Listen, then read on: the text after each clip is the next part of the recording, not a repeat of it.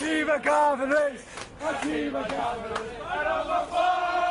What's confidence? So, hello, welcome to another socially distant episode of Goalposts for Jumpers. I'm joined here with Alex. Alex, how's it going, mate? Hi, Gareth. Uh, it's going great. What I'm going to put you on the spot here because obviously Perfect. we're all incredibly busy right now. Yeah. Tell me everything you've done today. Okay, so I woke up.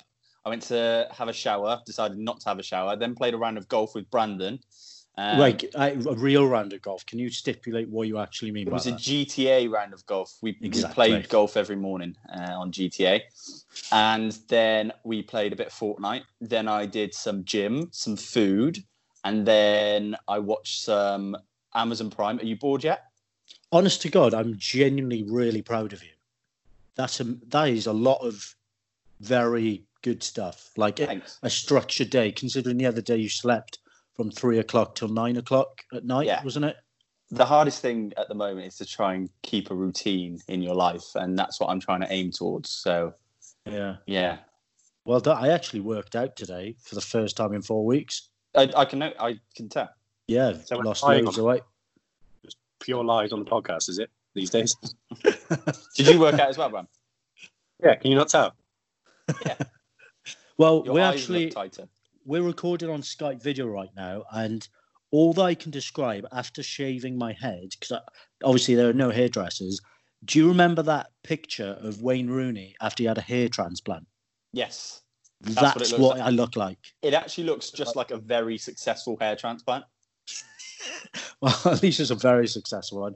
Okay, I'm going to kick things off first before we get into the Gavin Rae interview with a quick would you rather for Alex. Alex, would you rather stay in isolation for another two months but have no internet connection in your house or on your phone? Or lockdown is lifted right now and the world goes back to normal, but every day for the rest of the year you have to tidy your house for a morning house inspection every single day with nothing but a cabbage as a cleaning utensil. Can I change the cabbage each day? Because Yeah, yeah, just fine. That's fine. so I get a fresh cabbage each day to. yeah, I'll give you a fresh cabbage every day. Yeah, uh, don't know. Football podcast. Um, don't know. I'll go with the cabbage one. So you're a man of the people. Alex will lift the lockdown and cure the nation. Yeah. Well done, mate. I'm really proud of you. Okay, so up next is the Gavin Rae interview. Enjoy. Robertson back. There's Gavin Rae! What a superb strike!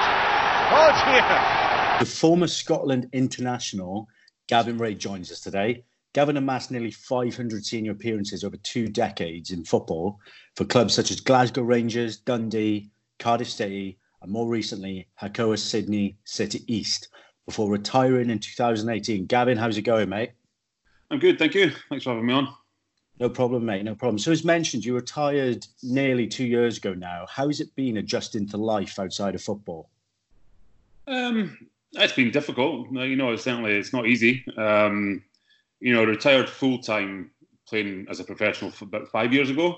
So then I went semi-pro, so like training twice a week and playing at the weekend. So I've had like a gradual, um, you know, move away from playing football. Um, I still play football on a Friday night with like my mates down the park, the over 35 league. Um, just just to keep, you know, you keep in with a team and try to keep fit.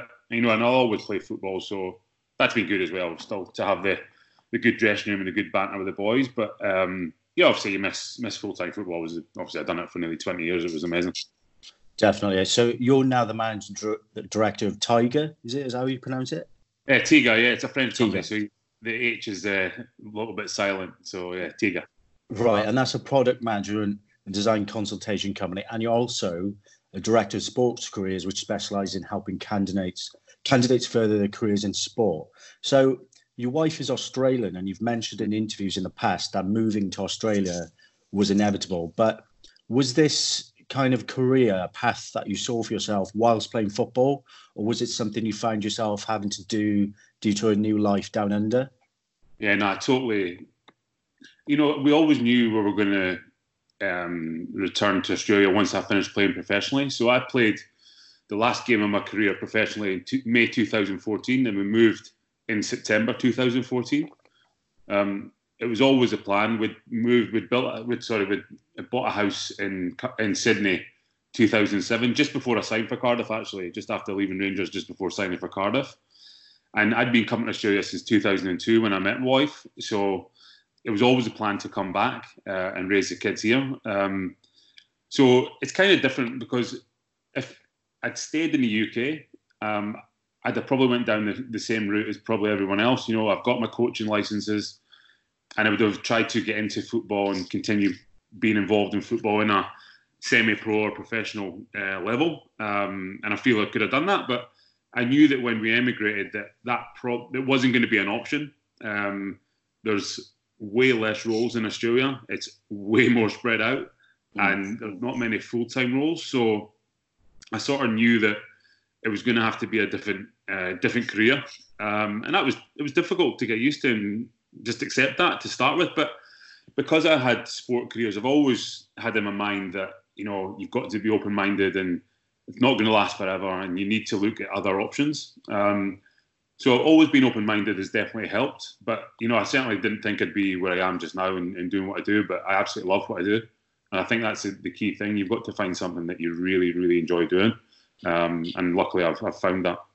You went from a career, obviously, where you're playing in front of tens of thousands of people. You know, there, there probably isn't a buzz quite like it in life. How did you, you know, going into your career now, how do you try and find that buzz?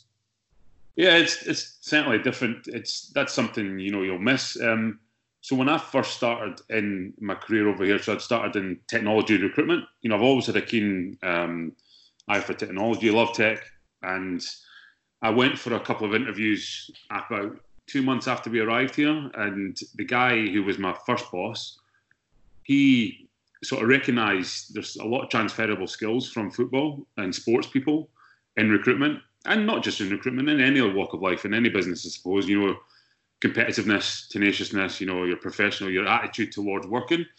So I um he gave me a chance, and you know, I thank him for it, and we're still mates to this day. And um, it was tough for sure. Um, but the, with recruitment, when you're placing candidates into roles, so you're helping them with their career, you do get a buzz, and that's you know it doesn't replicate playing football. No, nowhere nowhere near it. It never nothing will, but you still get a buzz from trying to help people in their career. So there's things you've got to sort of adapt and find the buzz in something else. And you know, luckily I, I, I found it with recruitment to start with, and and then now what I'm doing. Awesome. So obviously the world is a bit, you know, mental. Things are being turned upside down um, with the COVID pandemic. How has that impacted you yourself with with your work? Yeah, we've we've had a little bit tough as well. Um, because so we employ people full time and then contract them out to clients. So as contractors at clients, you know, contractors are normally the first sort of people to get cut, um, and it was, it was no different for us. You know, we lost a few of our good clients and assignments. Um, I had to let a couple of people go, which is never easy. Um, but just to be sustainable, we sort of had to. Um, I think with the industry that we're in, in tech and digital, um, a lot of it can be done, you know, online at home. You know, the the whole lots of our clients who have got like a thousand, two thousand people in their workforce switch to working from home within a day, and it's not manual labour. You know, so it's luckily we can so, still sort of do what we do remotely um, so that's been that's been one good part of it. Um, but yeah, certainly difficult and certainly strange times and, and getting used to. It's very difficult. Yeah, Yeah, Gavin, I just wanted to kind of go right back to the start of your career. Um, yeah. Your first club was Dundee. Yep. When you played there, obviously there was a bit of financial difficulty. You ended up moving to Rangers from there. Um, fee was a, I've read two hundred fifty thousand pounds. That about right? Yeah, I think that's about right. Yeah. Yeah. Um, when you moved, did you feel like that was helping the club? Uh, did you move for your own personal reasons? Um, how did that kind of manifest itself? Yeah, good question. I mean, it's it's all it's all of them things. Um, so about four months, so October, I moved in the January, and in October, the club that I was at, obviously Dundee, went in, in administration. Uh, there was a lot of financial difficulty and a lot of my friends uh, lost their jobs uh, quite quickly, which was horrible, including my brother-in-law and like mates I'd been through the YTS with for about ten years. So that was difficult. But at that time, I was playing for Scotland. I was playing every week Premiership in Scotland, um, and I'd been getting interest from a few clubs. So I was obviously kept on as as an asset.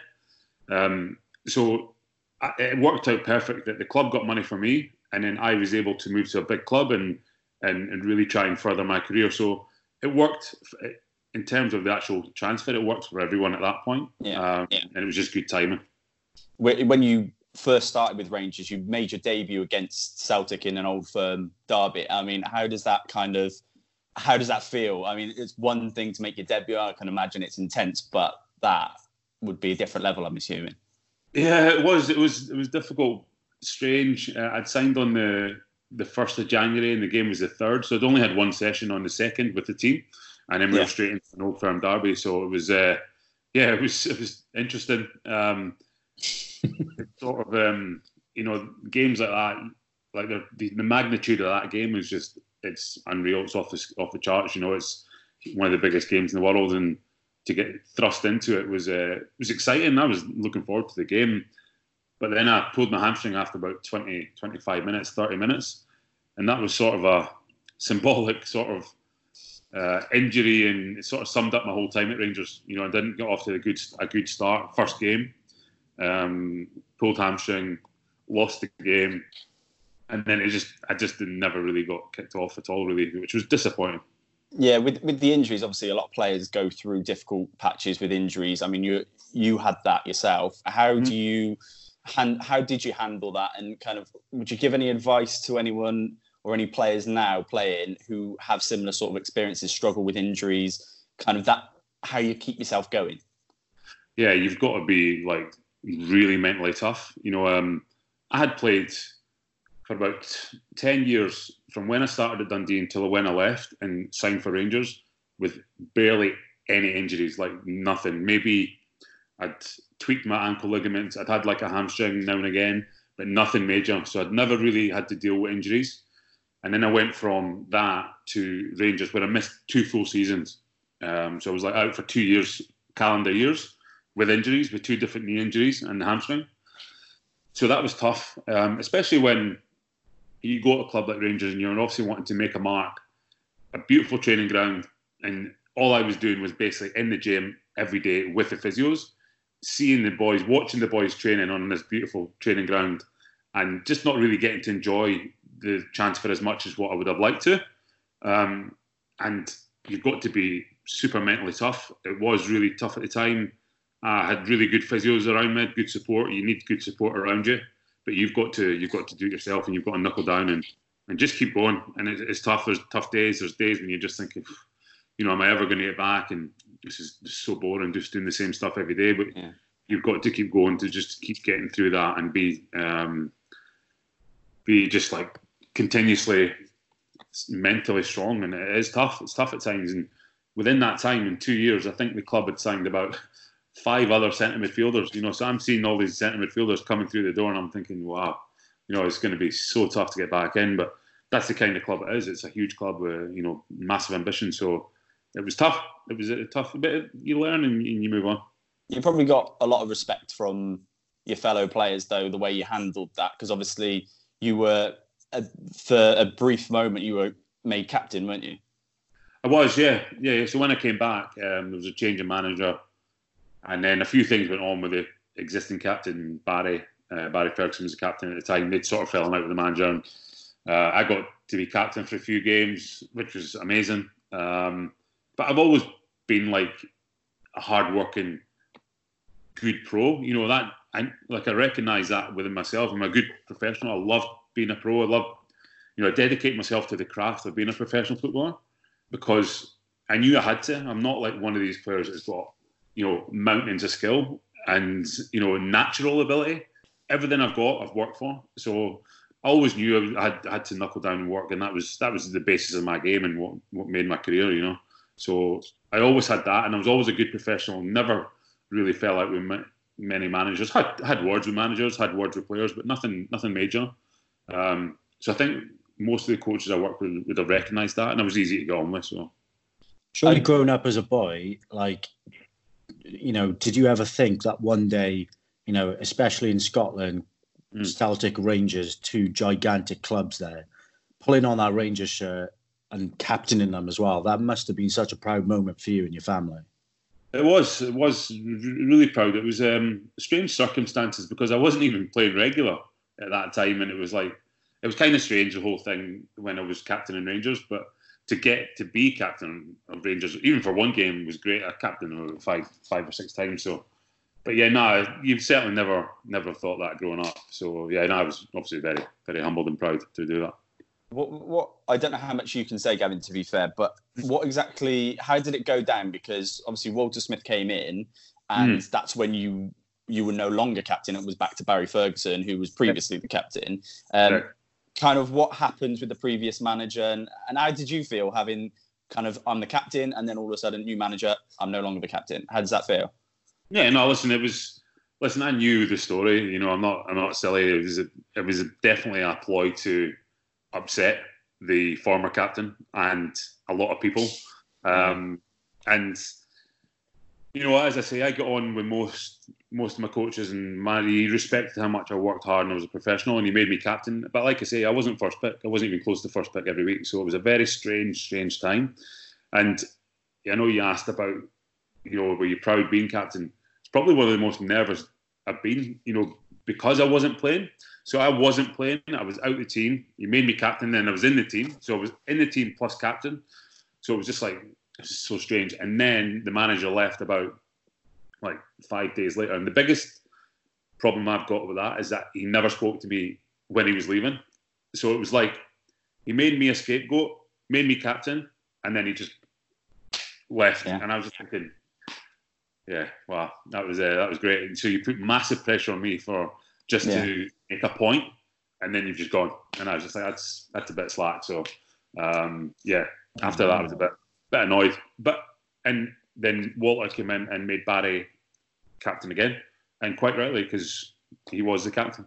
Yeah, yeah. I mean, with with football, obviously, I, I think what a lot of people want to know is we we touch on transfers when you move to Rangers, but how does it kind of go down when you are linked with other clubs? Do you have players that are already playing for those clubs that you know? Are you influenced by moving um, because of someone that you used to play with plays for them? Do they tap you up? How does that kind of work?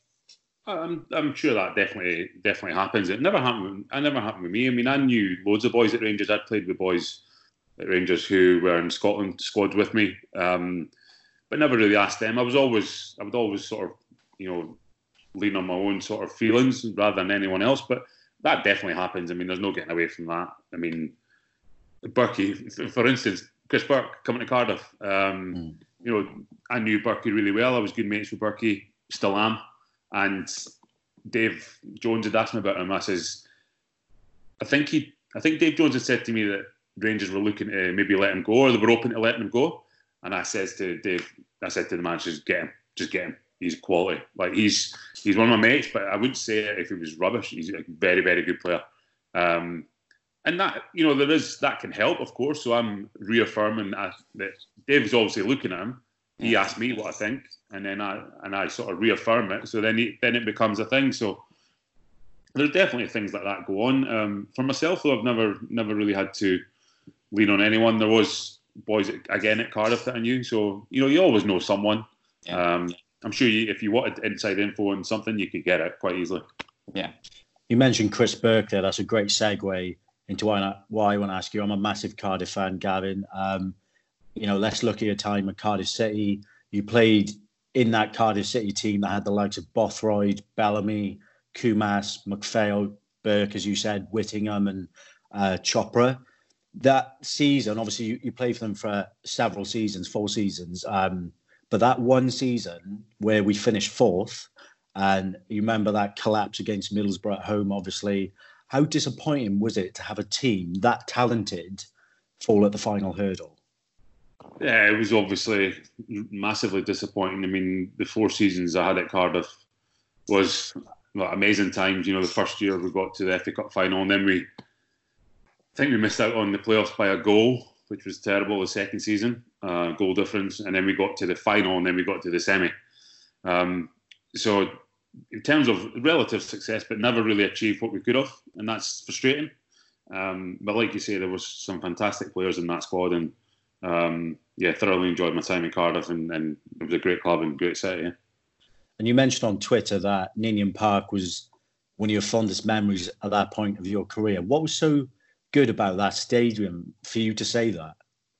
Just like it was just proper old school, just like a proper old school stadium. Like you know, crowd really close, um, all packed in close together. Um, the pitch was great pitch. You know, I just I just loved everything about it. It just had a real authentic feel.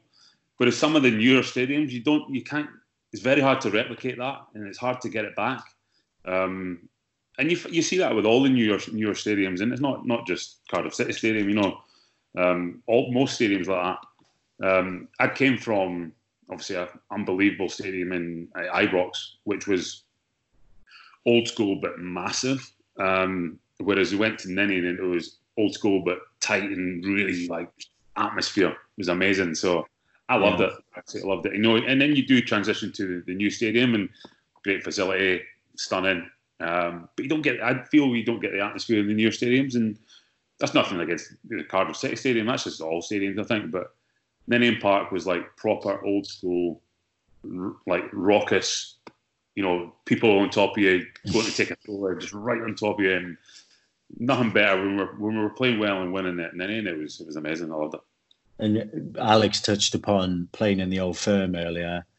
What would you kind of compare and contrast the South Wales derby to that?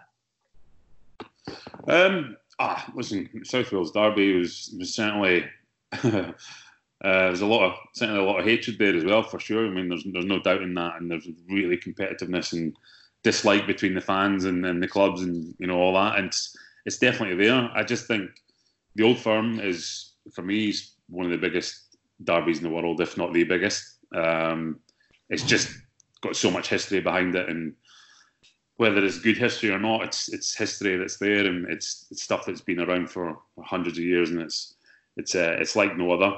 Um, the build up takes normally goes about two three weeks in the in the newspapers up in Scotland, so it's it's next level. I feel, um, but obviously Cardiff and this Swansea not far behind at all.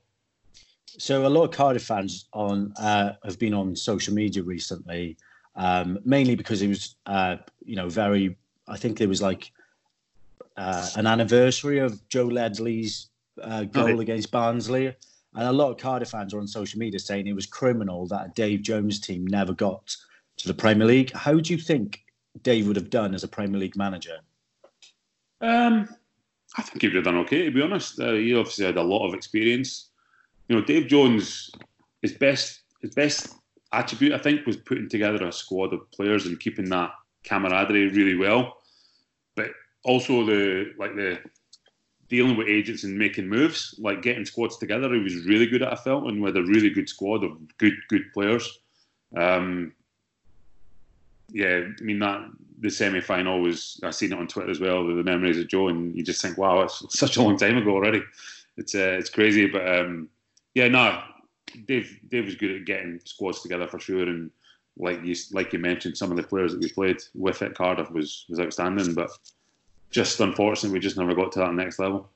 And one of the players you played with was obviously Peter Whittingham, a special player to myself, and I'm sure to you, Gavin. Um, you had the honour of playing yeah. alongside, uh, you know, himself. What was he like as a person around the club, and just how talented was he? Oh, his, his talent was a joke. Like seriously, he was just natural ability, like amazing, absolutely amazing. Um, he think he, I think Wits was on loan just before I signed, and we signed the same season, or he signed in January just before me. So we are both relatively new to the club, and you know, I got on great with him as soon as I, as soon as I met him. I think everyone did. You know, he's a very likable. He was a very likable character, really laid back, like proper laid back. Um, nothing phased him, and you know, a, a wonderful footballer. And just that left foot was just outrageous. And the big, the biggest problem for me with Wicks was when he decided he wanted to be a centre midfielder because then I was thinking, right, that's me really struggling now because you know the, the, we had obviously we had Aaron Ramsey there, we had McPhail, we had Wicks, we had Joe ended up coming in the middle, and I was thinking, right, okay, this is this is going to be tough. It's certainly tougher because he had so much ability. He could run games. He was, you know, when we used to play old v young uh, games on the on the training park on a Friday, it would be Wits and Rambo in the same team, and you're just like, yeah, wow. And they used to kill us. Like most of the times, they would absolutely kill the old boys. Um, the signature thing with Whittingham is that he never celebrated his goals. Like, what, what was, why was that? Like, because we loved it as Cardiff fans, you know, saying yeah. he does what he wants, Peter Whittingham. But I don't think another, I've ever seen another player not celebrate a goal like Peter Whittingham did. Yeah, it, it, that's just, it's, it's like his nature, it's like his character. He was not interested in adulation. You know, that wasn't what he was doing it for. It was just, he was just doing it. You know, he was just doing it. And don't get me wrong, he loved football and he enjoyed it, but I don't think he liked that other side of it where it was like where he was just the focus. He loved playing football and he was a fantastic football player and he would always produce the goods. But I don't think he was that bothered about the other stuff. It just wasn't him. It's just not his character.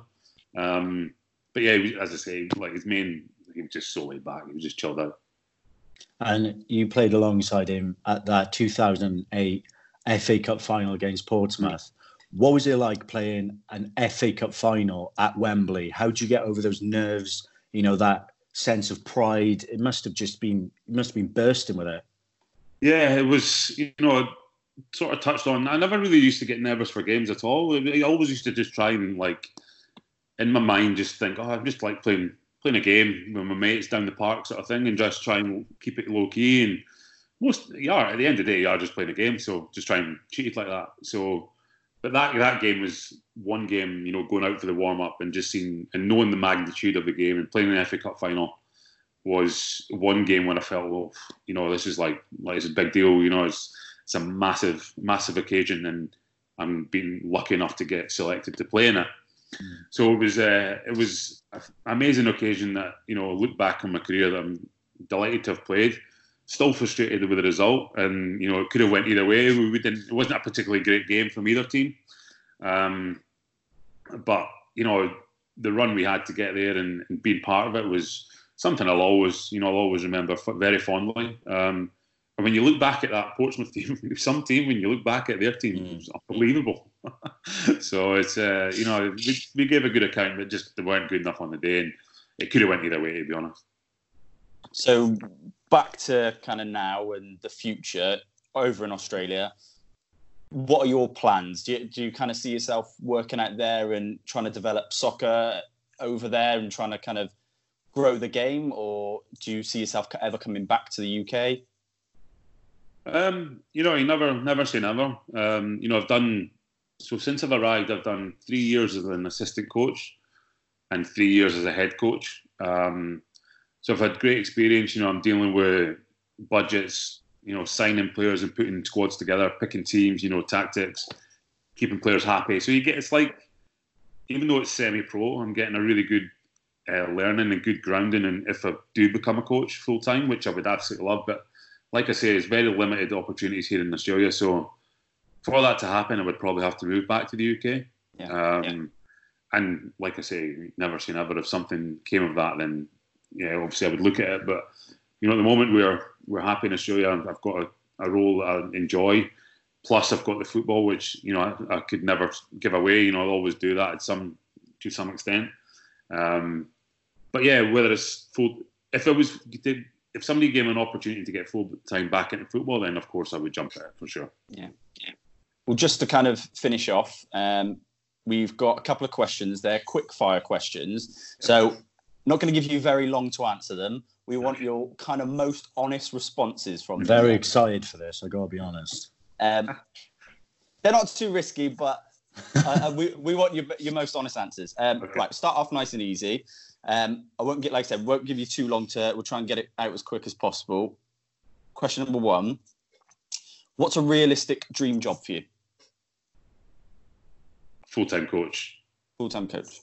Champ, championship, Premiership. uh, who would you have loved to play for but never got the chance? Uh, Real Madrid. Nearly. Best player you've ever played with? Claudio Caniggia. Worst player you've ever played with? Oh, there was a few. Um, no, that's that's a bit harsh. There was a guy that he, that we signed called Frank Van Eyck. He wasn't particularly good. He was a Dutch boy, but he didn't last long. Uh, biggest dick in football? Biggest what, sorry? Biggest dick in football? Biggest dick in football. Oof. Joey Barton. uh, who's the best player uh, to ever play the game? Maradona. Favorite TV show right now? Um, Ozarks. Favorite actor? show. Actor. Um, De Niro. Most expensive object you've ever bought? Can't say house. Can you say car? Yeah. Car. What car? um, before my before our twins were born, I bought um, a second-hand Aston Martin. Lovely. Nice, nice. I nice. loved it. I loved it. Biggest fear? Oof. Dying. Favorite sport or crushing your Aston Martin? Uh, favorite sport outside of football? Uh, golf, probably. Favorite singer or band growing up? Oasis or Chili Peppers. Great choices. hardest hardest thing about being a professional footballer? Injuries. Ghosts, real or not? No. Aliens, Nah. Loch Ness monster. Definitely not. Who's the best manager out there right now? Pep. Um, your favorite TV football pundit, Souness. and just to finish off, biggest passion outside of football. Um, family. Family, of course. Brilliant. Good answer. Perfect. Thanks, Gavin. Awesome. Yeah, Gav, thanks so much for great. coming on, mate. That's that's that's everything. You're free to go. nice one, Gavin. Appreciate it, mate. Sunday, Monday, Gavin Rae. Tuesday, Wednesday, Gavin Rae. Thursday, Friday, Gavin Rae. Ha ha ha ha. What a fantastic champ. What a fantastic guest. Okay, let's get on with the rest of the show. Oh, what a nice guy, Gavin Rae. Enjoyed that, Alex. Yeah, sound, wasn't it? How do you I have- think your um? How did you think your quick fire questions went with Gavin? Right, so I'm really looking forward to our next guests and using those. And I want to build, I said to you, I want to build a catalogue of like of answers. So at the end of maybe at the end of the season or the series, we'll be able to look at all of them and say, right, okay, what percentage of footballers believe in the Loch Ness monster? And I think that's something that the people want. Well, so like actually, we could we could create that as a as like an infograph, Yeah, and it'd be like this is the percentage of current Premier League footballers who believe the Loch Ness monster is real, and then it'll just be all red and then no. yeah. Uh, I okay. Think of current Premier League footballers that would believe in the Loch Ness monster. Current Premier League players that would believe in the Fred. Loch Ness monster. Yeah, Fred. Sorry, Yeah. Baker. Can you just the lock? Say that again. The Loch Ness monster. No, yeah, yeah, What? that bit. I, Yeah, 'cause you, I it's pronounced Loch. yeah, Not, but no, that's not the issue anyone's got here. that's not the issue. It's the next word. Loch Ness monster. No, it just Okay. sounded like you said the Loch Neck monster. No, never said that. It's just I a monster never with a lock. said that. If I said that, it's because I've eaten a lot of chili con carne and there might be a little bit left in my throat. So it's the the air isn't passing through my throat Wonderful properly. image for all of us. Yeah. So you Thanks. have some tweets of the week, I understand, Alexander. Yes. Um, right. Okay. I'll kick it off with and these these tweets. I always encourage everyone if you are listening to this, go onto Twitter and find these tweets because some of them have images um, that are quite interesting. This one was from Adam. Uh, I'll say Hurry because it's H U R Y at Football Cliches. It's lockdown status. Bought an Italian ninety referee shirt off eBay and it looks fresh. Um, so go to at Fo- football cliches uh, to have a quick look at it. It's the original um, referee shirt from Italian 90. It looks I saw good. that. I saw that. You seen it? Come up, yeah, because I saw that you liked the tweet and it came up on my timeline. And I thought, for a brief moment, I thought, oh, that's awesome. And then I thought, why would you buy a referee shirt? I, thought why quite would liked you buy? it. It's Why would, you, why would what you why would you ever have that? You're not going to frame it because no one cares enough. And if you wore that, people would think that you were an absolute sprout. Oh. So, Wow. would what brand would, would you Thanks. buy a referee's I've- shirt? I've seen. I've, I wouldn't buy it. I've seen. It seen. looks it. cool though. It does look cool. It's very Bristol. It's very Bristol fashion. Yeah, it's kind of anything though now with the old Adidas feathered logo on it That'd is original. cool because it's different. So don't go and look at that on Twitter. Okay. Uh, and then the, this one is um, kind of connected to last week where we were slating Matt Hancock for him. Yeah, for, for him basically coming out and saying that footballers should do more when they kind of already had. It was him saying, warmly welcome this big hearted decision from so many Premier League footballers to create hashtag players together to support NHS charities. You are playing your part. Uh, Jonathan Liew quote tweeted it saying, Oh my God, he actually thinks he did this, didn't he? Like a boy on a beach pushing and pulling at the sea.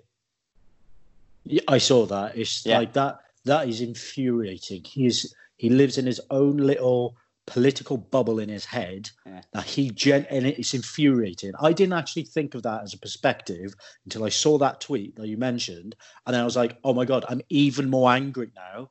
At this That's situation. what I was he thinking thinks he it, sorted though. this out. Yeah, when I read that, when I saw, because I saw Matt Hancock's tweet about it, and I, I saw that, and I was like, does he think that he's the one who started the ball rolling? Because Jordan Henderson, I'm pretty sure, was was planning this before he'd even come out and said anything. Yeah, Um, and I, I know a million players had already donated to charity, so on and so forth. So fuck you, Matt, Matt Hancock. Did you? Uh, I'm just gonna ask quickly. Uh, do you have Snodgrass's tweet as one of your tweets of the week? I don't. Because Snodgrass, like, put it perfectly. Of all the I players did I, see think that. would come Yeah. out, so Snodgrass actually said, "Thanks at Matt Hancock. Uh, it's great to have your backing. In future, do your homework on what we do and who we are as people before coming for us. Over one billion pounds in tax and national insurance payments doesn't even earn respect anymore. It's not about us. It's about the real heroes, the NHS, uh, the NHS, and Yeah. that is a mic drop if I've ever seen one.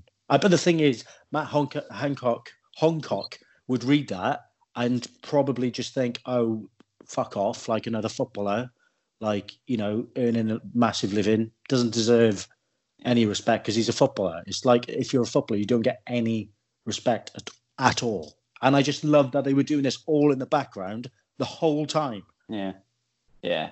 Well, uh, like I, like I said, it wound me up. But it's that that's what I thought straight away. I did see Snodgrass's tweet and pretty much summed it up perfectly. Uh, the next week was from Talksport.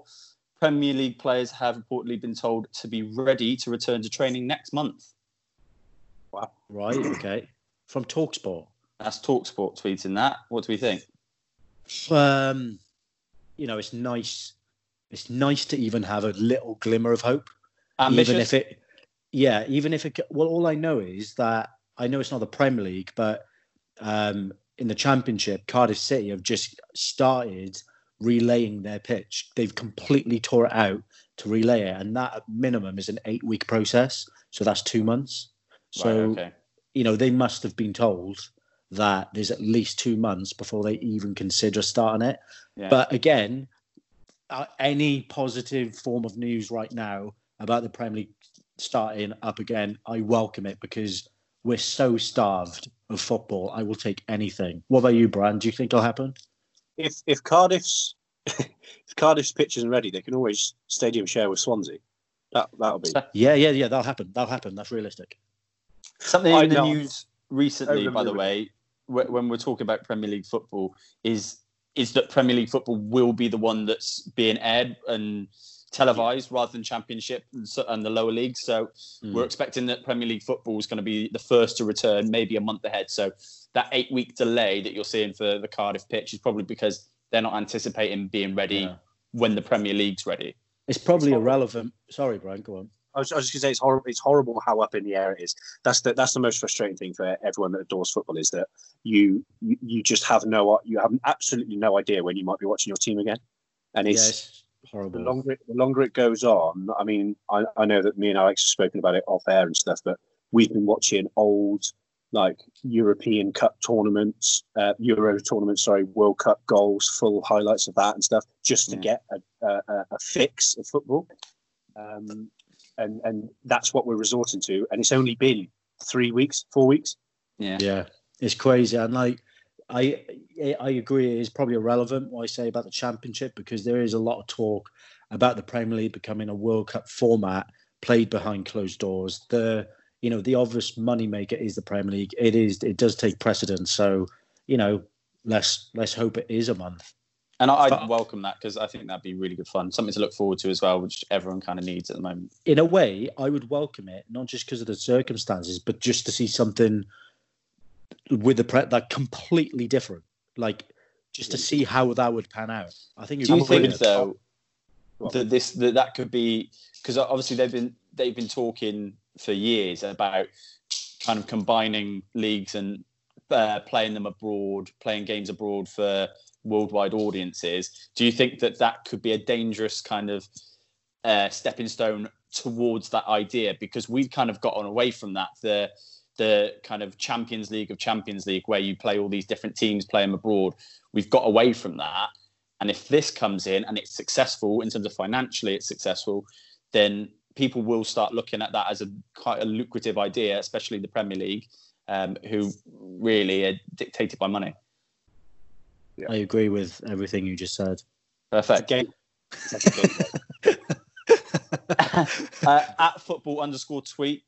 Uh, I hope everyone's seen this, but it's really disturbing. Neymar's 52 year old mum is now dating a 22 year old lad after splitting from her husband. That means Neymar's stepdad is six years younger than him. What are you on about? Fair play. You've got to to look it up. You've got to saw look it it. up because I the saw pictures. it. He's a good-looking guy. I mean, he's 22. He's He's making 22. Seen, I saw a TikTok of him making. That's where I realised his, his age because obviously you see a picture of someone, he could be 26, he could be 28, you don't know. But You didn't he's even need TikTok. to say his age. You you could have just said name who's 50, whatever years old, is dating someone who makes TikToks. and you would have been able to guess his age. Although 100%. 22. I don't know. Oh, he's twelve. Uh, the, No offense.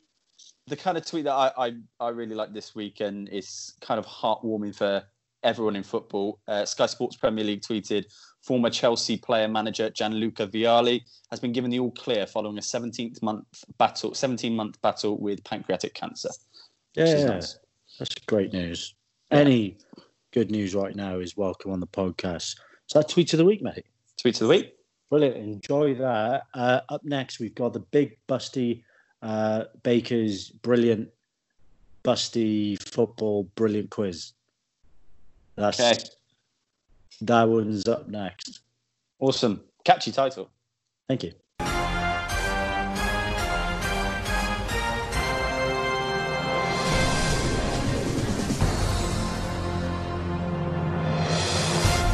Baker's Big Busty Brilliant Busty Big Quiz Football Brilliant Quiz.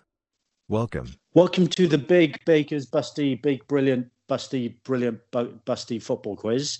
I'm joined here with Alex, uh, participants Alex Price and Brandon Warren to test their wits. Uh, these are very hard football questions. Which out of you two, because you both obviously think you're unbelievable experts with football, you always tweeting how much you know about everyone else in terms of football. So this is your chance to prove that. Perfect. Can't wait. I, re- I regret agreeing to this. Right. So it's 10 questions. If anyone listening, feel free to play along and obviously let us know how many you get out of 10. So the first question in the big Baker's Busty Bangers Busty Football Banger quiz Gotta is change that name. I don't want Change it. that name. Who is the only player to have won silverware at both Manchester United and Liverpool? So that is who is the only player to have won silverware at both Manchester United and Liverpool? Okay. Think you Just got check. it? Yeah, just change my answer, no problem. Okay, right. Number two, who is the only player to have scored in a Champions League final, FA Cup final, UEFA Cup final, and League Cup final? How you getting on, boys? Struggling? All right, all good. Yeah, all good. two, two so far, mate. You got you got two out of two. Brilliant. Well done. Uh, next question number three. Who I just I can just see Alex's face looking like you look annoyed at me. Number three. Who is the only player to have scored a hat trick in all four tiers of professional football in the, in, in England, FA Cup, League Cup, and at international level? I've got two answers for this. I'll, te- I'll take. do- What what is it? Do we only get a clue, or we can call clues whenever? What is it? Oh, do we get like a kind of phone of friends, ask the audience type 50-50 or not? I can give you a clue if you're really desperate. Give me one for this one. Give you a clue. He's played for West Brom, Okay, got it. Nottingham Got it. Forest, Got it. and okay. I got that first time. That's annoying. I think I Well, shut up. well, don't ask for clues then. Well, it was Wasn't me. me, you knob. Well, if you wrote something down, if you wrote something down, don't ask for a clue, Alex. I didn't. I, Don't do just stop asking for I asked clues. for the clue. Yeah, stop. At, right. Moving on. You don't ask for clues from this point onwards if you don't need them, Alex. It was me. I'm gonna go. Number four, who's the only player to win the domestic title, title and cup, all UEFA and FIFA recognised international club competitions, e.g., European Cup, UEFA Cup, Cup Winners' Cup, UEFA Super Cup, Interna- Interna- Continental Cup World Cup, plus the World Cup with their country. I mean, I got there in the end, but I don't think you asked it right. I mean, I couldn't ask it more right. Next How else do you want? Do you want me to do an Irish accent when I ask it, or? Okay, so number five, who is the only only player to have scored in the Glasgow, Merseyside, and Manchester derbies? I know this. And the clue is, it was he scored for Rangers, Everton, and Man United. Got it. I think you do. Number six, who is the only player to have won the Champions League, Premier League, UEFA Cup, and FA Cup, and be relegated from the Premier League? Al's, have you got that? No. Talk me through what you're thinking at the moment. I'm still thinking about number five. The the problem the problem I've got is the UEFA Cup. Like Okay. I can, like I can think of Champions League winners easily. I can think of Premier League winners, teams that have been relegated. But like I, I can't. My UEFA Cup knowledge is awful. Number seven. Okay, so number seven. I feel cruel for moving on because you're like, I feel like you're on the cusp. I've I feel like I've got it, and then it just. Oh no, I haven't got it. Okay, number seven. Who is the only player to score in six different senior club competitions, three domestic competitions, European competition, UEFA Super Club, and FIFA World Cup in one season? When you say, can I just clarify? When you say Super Cup, that sorry, UEFA Cup, Mhm. are we talking pre-Europa League? No, not pre Europa League. No. How are you Scott. doing with that one? It's got to be. There's only one person that can be. Yeah, you think so, wouldn't you? Okay. Well, I'm going to change that. Did you just scribble out Messi? No. Right. Number eight.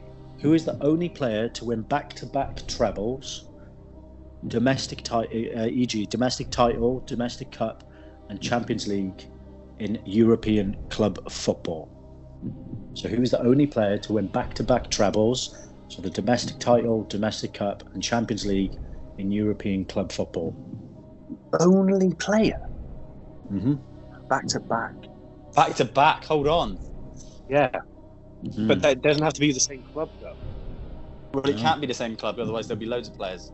Exactly. That's what I'm saying. If you go like the La Decima team, they were all there. I think I've got it. Yeah. Let's move on. Number nine. Number nine. Who is the only manager to have managed teams in all three UEFA club competition finals, the Champions League, UEFA Cup, and Cup Winners' Cup, without winning any of them? Oh God, that's tough. I had a name immediately, and then you. Me too. How good is this quiz? It's great. I was isn't it? thinking of Jurgen Klopp until that last Well, I one. was thinking of, I was thinking of Mourinho. Hmm. Well, Without just because- winning them. No, wait, wait. No, I wasn't thinking of Mourinho at all. Who was I thinking of? Why are you lying? No, genuinely. And he was manager of them. wasn't like on the staffing team. he was for reals. He's the manager.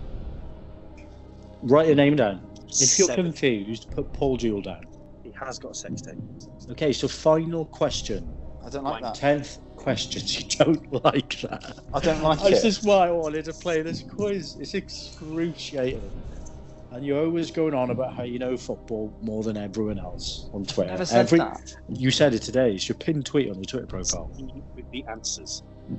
Number 10. Which goalkeeper has the record of 138 clean sheets for the same Premier League team? Ah, fuck me. Million keepers. No, one. One keeper. It's too obvious. I've got. It's too obvious, and I know it's not this. Right. Are we ready for the answers? No, no, no, no, no, no.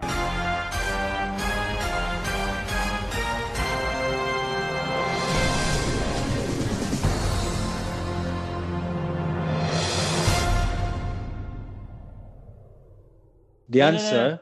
No, no, shut up. It's my quiz. It's Baker's Big Busty Bangers quiz, mate. Not Alex's amazing aubergine, amazing Aubergine. alp- alpaca football quiz, is it? No. Okay. Be truthful with yourselves now. Yeah. Jo- Okay. I trust you.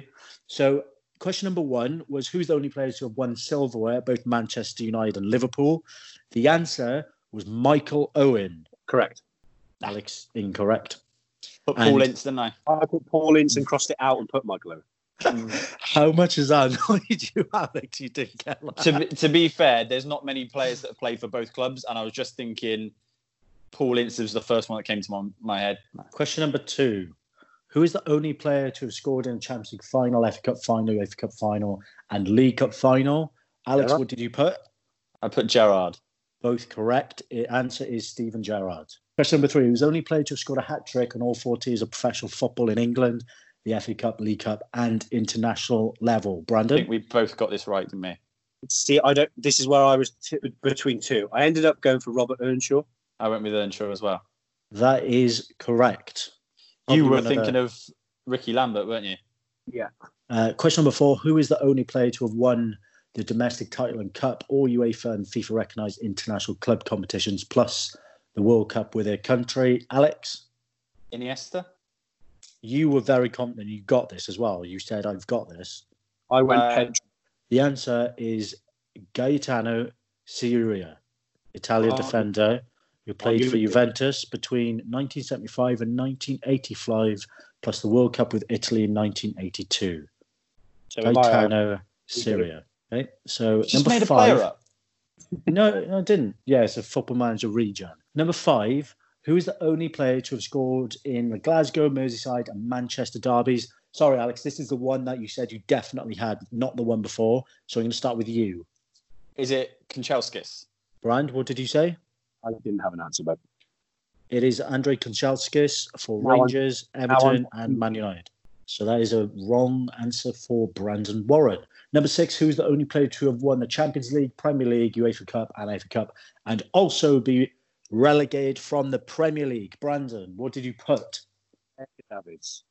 Edgar Davids. Yeah. Who did he get relegated with? Palace. He No, went to you- Bolton. No. Oh. I just- it's a guess, I guess. Alex, Uh, I'm going to change my answer. Can I tell You you, can't who I... you're not allowed Okay, to. well, I'll just give my first answer.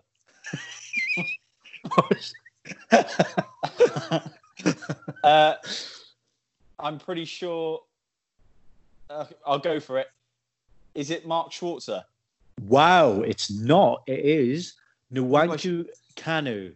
Uh, Won the Champions League with Ajax, Premier League and FA Cup with Arsenal, UEFA Cup with Inter, FA Cup and relegation with Portsmouth. Number seven, who is the only player to score in six different senior club competitions in one season? Brandon, Oh, it was Samuel Eto'o. Alex, Oh, I went with Luis Suarez. why did you say that as if you already know is incorrect? I don't know. Were I didn't think of? Eto'o. Okay, well, weirdly, Brandon did give the correct answer earlier in a different Messi. question. Oh. Pedro. Pedro for Barcelona in 2009 2010. I hate this. Yeah. I do. I really do hate Quiet. this.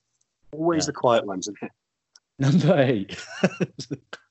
Who is the only player to win back to back trebles in European club football? Alex? I went with Toni Kroos. Okay, okay. I thought Bayern Bayern Munich, Real Madrid.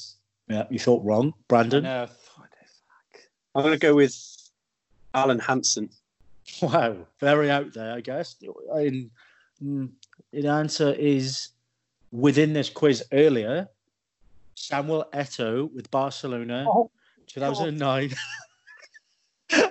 How frustrated are you right now? It's what is what what this is like. It's like I've had the cheat sheet but can't remember what answers go with what question.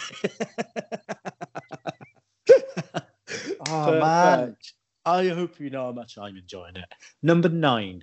Who is the only manager to have managed teams in all three UEFA Club competition finals without winning any of them? Brandon, what have you put for that one? Uh, I didn't have an answer, and so by the theory of the rest of the quiz, I'm going to go with Alan Hansen. Alex? Uh, Simeone. Well, weirdly, Brandon got it right with a random guess. It is Alan Hansen, uh, Champions League UEFA Cup final with Arsenal 2006 and 2000, uh, Cup Winners' Cup with Monaco in 1992. Arsene Wenger, man. Arsene Wenger is the correct answer. Yeah, That's it. That was it. That was the easiest question. That, That was, was the, the easiest question. you didn't, you didn't get that one. By the way, I'm not doing well. Number 10. Uh, so, which goalkeeper has the record of 138 clean sheets for the same Premier League team? Alex, I don't You wanna th- you- it's you, wrong. you you said you're like a beaten up child. Like you're just I've got nervous to answer the question. 138, 138 um, clean sheets with one club. I think there's only two that would have got even close to that. The others had jumped around between clubs. I know David James jumped Mm. around between clubs. hmm I'm going to go with. I'm, I've got it wrong. I'll go with Peter Cech. Oh God, Brand. I've also I don't know if you'll be able to see it on camera at the bottom. I've also gone with Peter Cech. Okay, well, you are both correct. It is Peter Cech with 138 clean sheets. So tally them up, Alex. How many did you get? I got four. That's shocking. Four out of ten for football expert How many- Alex. How many did you get right? I got ten. Okay. And what did you get? Um, I got four. I missed Kanchelskis. Actually, I got seven. They were just in the wrong order. So you've both, you've both got four out of ten. yeah. Yeah. Well, Do, do you know how infuriating that is? Because you Yeah. got three. Okay, so we're going to have to have a tie break here. A Who Cardiff is the question. only player to win the Champions League with three different clubs? I'll go with Samuel Eto'o again. Incorrect. Als? I'll go with I'll go with uh, a player that I Right. think has won all Champions Leagues with three different clubs, Yeah. and that player I think would probably be Hey, answer it. uh, Zlatan Ibrahimovic. No, Maybe it's said Clarence Seedorf. oh, Uh, mate. That's what? what, I was going to say. No, it wasn't. You took too long. Yeah. That was such a- Um, but should I just pick a winner? the best face. Going Who through is my own the Champions League's top scorer of all time? Ronaldo. Oh, Correct. There you go. Alex That's- wins. He didn't have time to answer. Yes, yeah. Whoever shouts out first. That's the point. I actually, Thank you, Brandon, for coming along and playing, mate. We really appreciate it. no worries. See you guys. Have fun. Stay safe. Two lies and a truth. Two Lies and a Truth, mate. Another episode, another Two Lies and a Truth. The 35th official Two Lies and a Truth. I hope it's a good one. See, I had it down as 34. I No, I, d- I don't even know, mate. I don't I actually know. don't know. I actually I don't don't know. know. We've been doing it too long. It's my turn to frustrate you because that sent me that quiz sent me loopy. Uh, two lies of the truth. This is where I give you three football stories.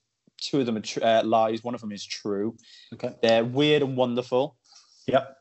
They're quite short and sweet this week, so be quite a quick fire uh, one. Just with this, I mean, I'll give you the answers at the end of the show, but I want you just to kind of give me, give me as I'm going an idea of whether you think it's right, whether you think it's crazy. First story: Real Madrid centre forward Mariano Diaz once had a staring contest with a pig in the sea. Story number two. Leicester midfielder Wilfred Ndidi ate two bats in Wuhan four years ago. Oh my God, what is going on right now? Story number on? three. Neil Lennon fell into two separate crocodile enclosures in the space of a year. What is happening right now? Are you just taking the piss? Is the One is of the- these is true. no, they're not. One of these is a true story. You normally come up with titles. This I know. this- yeah, quick but fire. yeah, I know. But the fact that these are quick fire adds it's better. It's it makes I'm stressed out. Real Madrid centre forward Mariano Diaz once had a staring contest with a pig in the sea. What do Okay. you think of that? What the, I mean, he, uh, uh, the more I think about it, the more the more I actually visualize him staring at a pig in the sea. I believe it's true. Like there was someone walking a little piglet or something on the sea, on the seafront somewhere. Uh, why would he have a staring? Co- I don't know. I don't know. Story number two. Leicester midfielder Wilfred Ndidi ate two bats in Wuhan four years ago. How do you keep track of that? How do you keep track of it? in his bat journal. Right, sorry, I forgot that he writes a bat journal. Yeah, I'm Story going number with, very three was topical with that, but mm, story number Yeah. three. Neil Lennon fell into two separate crocodile enclosures in the space of a year. how do you get yourself into a position to do that twice? Like after you fall into a crocodile enclosure once in your life, you don't go back to a place where there's another crocodile enclosure unless Neil Lennon enjoys like he chases fear. He's one of those adrenaline junkies and he, Yeah. he he's like, ooh, he he accidentally fell in. He just wants to he wants to be like raped by a crocodile or something. It's like his fantasy. I don't know. That now, yeah, Yeah, good. No, I believe that. I believe it. Good thinking, Baker. So you're going to go with the Neil Lennon story as a true yeah, story I actually am going to go with that because it's quick fire. Fuck it, we'll do it now. The true story. Do you want to know the true story? You're going to say it's at the end of the show. the end of the show. Perfect. Which is next. Now. now. Should we- Welcome to the end of the show of the episode, the quick fire episode where we don't give a fuck, I guess. Uh, social distancing is turning us into two insane people. Mate, um, do we actually have anything to wrap up now other than the Yeah. fact that we want to thank Gavin Rae, obviously, for coming on. Such a great guest, really nice guy.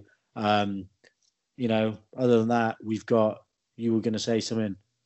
I was going to say something about uh, the Gavin Rae interview, only because I was just wanted to, like you said, echo what you said. Thanks for coming on. Appreciate it. It's obviously difficult times. He's quite a busy man. Um, he's starting up uh, a company in Australia himself.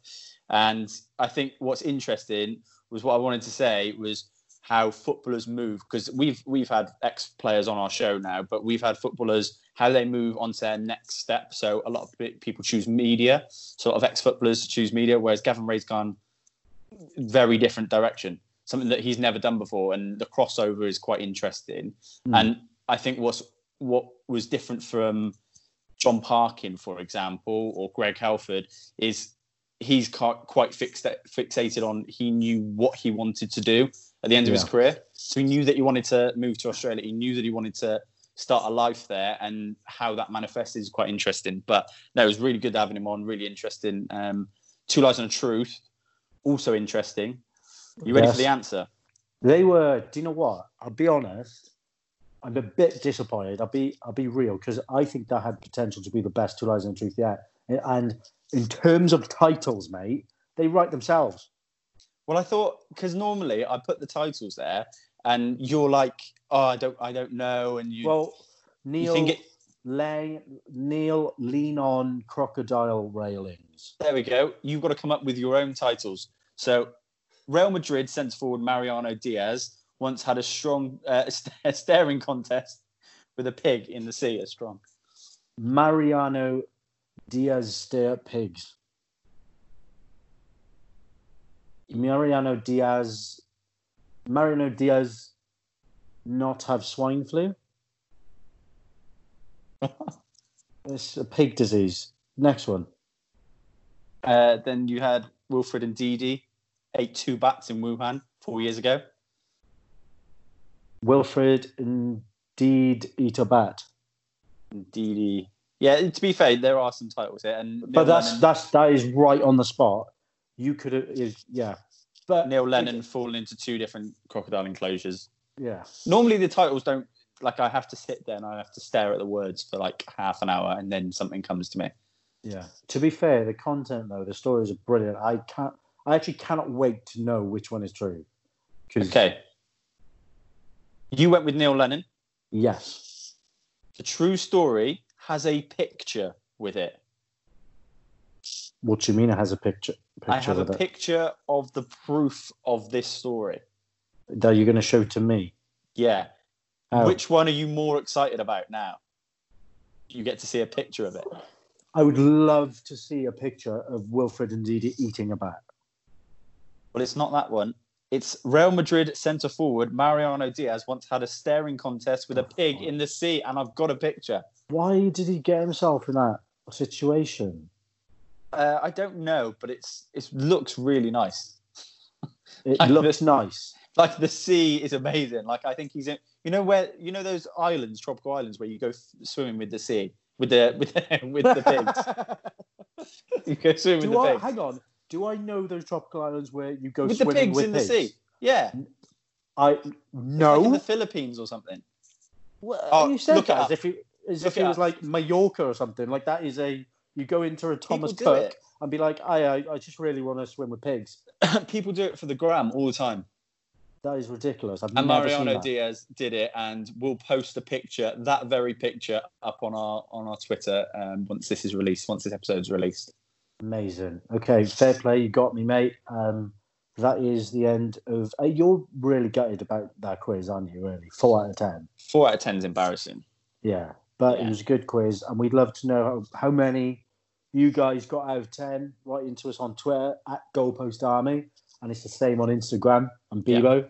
Yeah. Uh, until then, uh, you stay classy, guys. You got to you got to stop doing that. I just want a good sign off thing. Like, uh, until then, you go post the jumpers. Yeah, yeah. You, if if you don't go post, you'll never jumper. Until then, Topple is the real winner. It's all over.